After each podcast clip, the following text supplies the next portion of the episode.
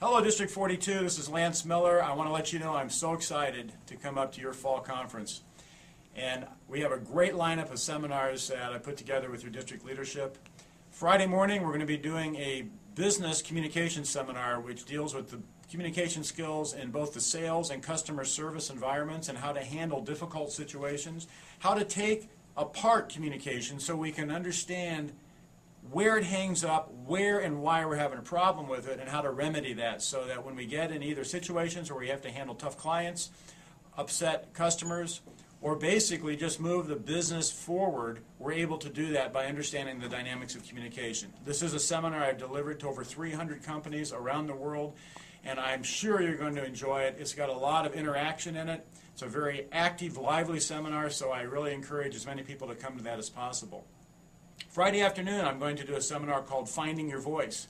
And I'll share with you the system and the basically the programs I used to find messages that were my messages, but how I connected them to me to connect with the audience. Messages that had conviction and passion and sincerity, in them, and messages that would move the audience and improve the audience life in some way. And the fact is, these messages are all around us all the time. We just have to get our antennas up so that we're picking up on them when we find them.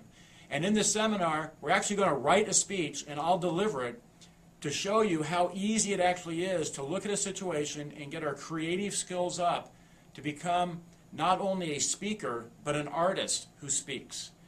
That's um, Friday afternoon, so attend that if you can. Saturday morning, I'm going to be doing a keynote address on losing my way to the World Championship. I lost more speech contests than I ever won in Toastmasters, but I learned the most from the speech contest I lost. But it's not about really winning contests.